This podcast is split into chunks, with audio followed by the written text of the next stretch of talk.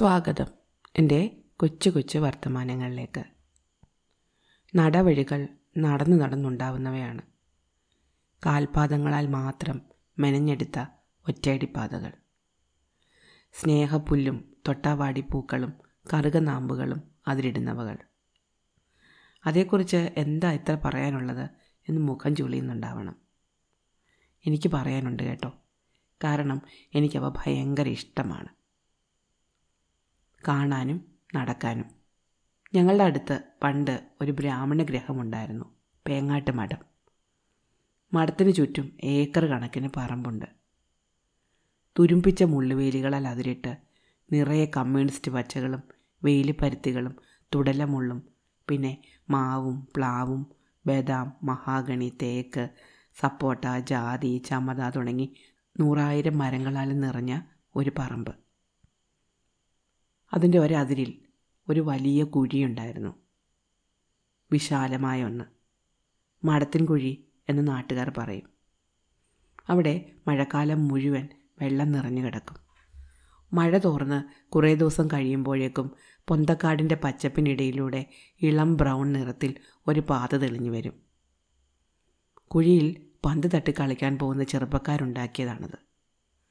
1-2 ദിവസം കൊണ്ട് വരുന്ന ഈ നടപ്പാതകൾ എന്നെ അമ്പരപ്പിച്ചിട്ടുണ്ട്. ഒരാളും മനഃപൂർവ്വം ഉണ്ടാക്കുന്നതല്ലാതെ. ഒരാൾ നടന്ന്, രണ്ടാൾ നടന്ന്, മൂന്നാൾ നടന്ന്, അങ്ങനെ നടന്ന് പുല്ല് തേഞ്ഞ് മണ്ണ് തെളിഞ്ഞ് വഴി രൂപപ്പെടും.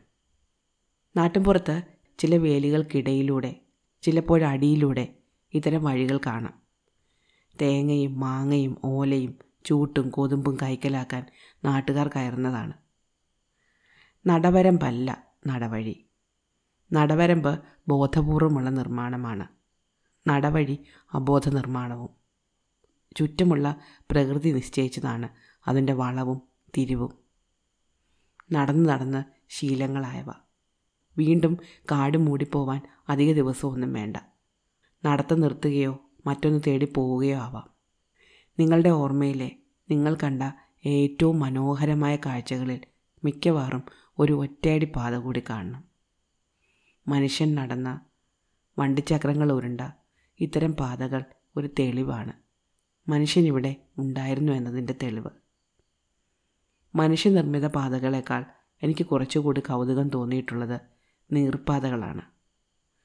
പണ്ട് മലമുകളിലെ കോളേജിലേക്ക് മഴക്കാലത്ത് കയറി പോകുമ്പോൾ ടാറിട്ട പ്രധാന വഴിയിലേക്ക് മലമുകളിൽ നിന്ന് സ്വയം പാതയുണ്ടാക്കി പല വഴി ഓടി വന്ന് കയറുന്ന മഴവെള്ളമുണ്ടായിരുന്നു.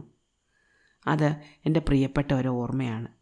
നീളൻ പുല്ലുകൾക്കിടയിലൂടെ വെള്ളം ഒഴുകിയുണ്ടായ പാതയിലൂടെ മുകളിലേക്ക് കയറി പോകാൻ നല്ല രസമായിരുന്നു. അതിൻ്റെ വിചിത്രമായ വളവുകളും തിരിവുകളും എനിക്കിഷ്ടമായിരുന്നു. അതുവഴി നടന്നാൽ ടാറിട്ട വഴിയിൽ കൂടി ചെല്ലുന്നതിനേക്കാൾ കുറച്ച് നേരത്തെ കോളേജിലെത്താമായിരുന്നു. വളഞ്ഞു പുളഞ്ഞ് മുകളിലേക്കുള്ള ആ വഴി ഞങ്ങൾ വളരെയധികം ഇഷ്ടപ്പെട്ടു. ഒറ്റയടി പാതകളിലെ വളവുകൾ മരക്കമ്പോ മുൾച്ചെടിയോ കുഴിയോ കല്ലോ ഒക്കെ ഒഴിവാക്കി നടക്കുമ്പോഴാണ് ഉണ്ടാവുന്നത്. അങ്ങനെയാണ് നടപ്പാതകൾ അതിൻ്റെ രൂപം കണ്ടെത്തുന്നത്. ചില 2 വരി പാതകളുണ്ട്, ചക്രമുരുണ്ടുണ്ടായവ, ചിലപ്പോൾ മണ്ണിലൂടെയും ചിലപ്പോൾ പുല്ലിലൂടെയും. മാഞ്ചുവെട്ടിലേക്ക്, പുഴയിലേക്ക്, ക്ഷേത്രത്തിലേക്ക്, അയൽ വീടുകളിലേക്ക്, കുളക്കരയിലേക്ക്, കാട്ടിലേക്ക്, മേട്ടിലേക്ക്, മലമുകളിലേക്ക്. മണ്ണ് തൊട്ട് നടന്നതിൻ്റെ സ്മാരകങ്ങളാണ് നടവഴികൾ. ഒരിക്കൽ ഇതുവഴി വെള്ളമൊഴുകിയിരുന്നു എന്ന് വീണ്ടും കാട് വന്ന് മൂടും വരെ പറയുന്ന നീർച്ചാലുകളെ പോലെ ഇതുവഴി മനുഷ്യർ പോയിരുന്നു എന്ന് പറയാതെ പറയുന്ന ഒറ്റയടി പാതകൾ കാടോ മണ്ണോ വന്ന് മൂടും വരെ മനുഷ്യനെ ഓർത്തുകൊണ്ടേയിരിക്കും. നിർത്തട്ടെ. നന്ദി. നമസ്കാരം.